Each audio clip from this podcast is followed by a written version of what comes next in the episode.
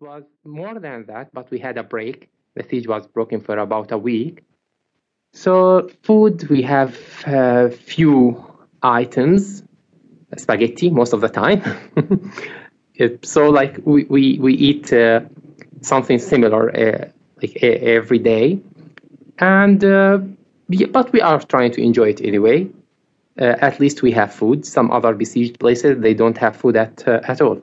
What news do you have, Wissam, of what's happening the other side of the city in western Aleppo? Fortunately, uh, I've heard that now it's much better than before.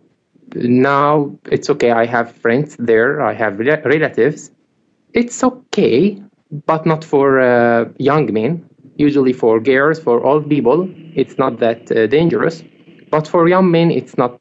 I ne- nearly have no one who's uh, a young man who still lives there, because they might be taken to the army to, to fight.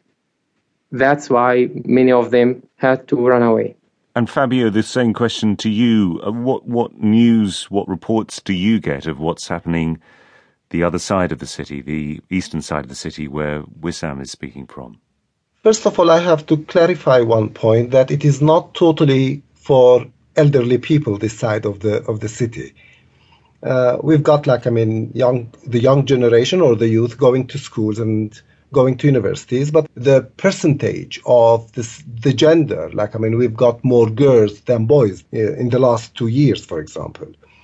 But uh, to clarify a point, that death is everywhere. It's not in one part of the city. Unfortunately, some people see that death is in one part, but no. Uh, from the death toll, from the accidents which are happening, from the people which we see in hospitals. So death is, is everywhere in, in the West as well as in the East. You're both Syrian men, but you're both also English teachers. Uh, I was just wondering if, even at this terrible time, there is a particular piece of English literature that you you turn to that, that speaks to you.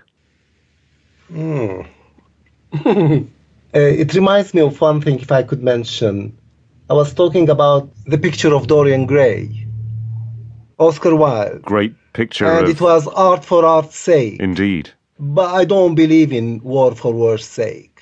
And I believe, that strongly believe in that, the war which is happening now in Syria is, is not just for anything.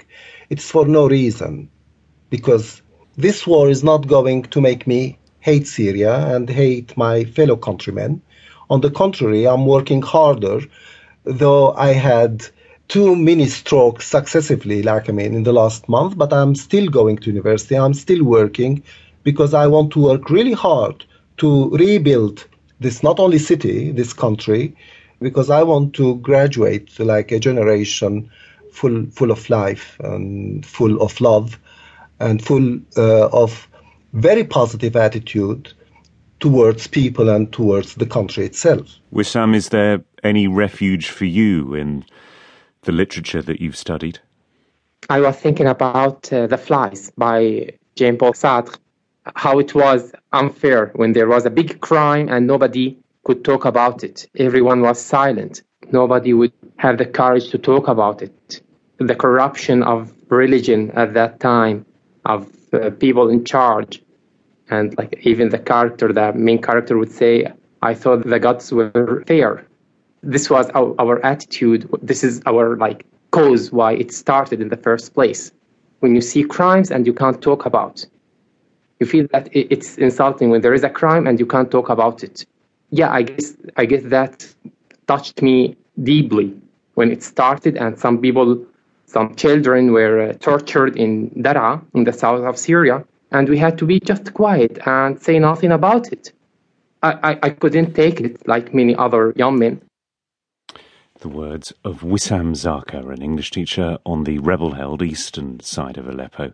We also heard from Fabio, a nickname for an English teacher on the western government-controlled side of the city.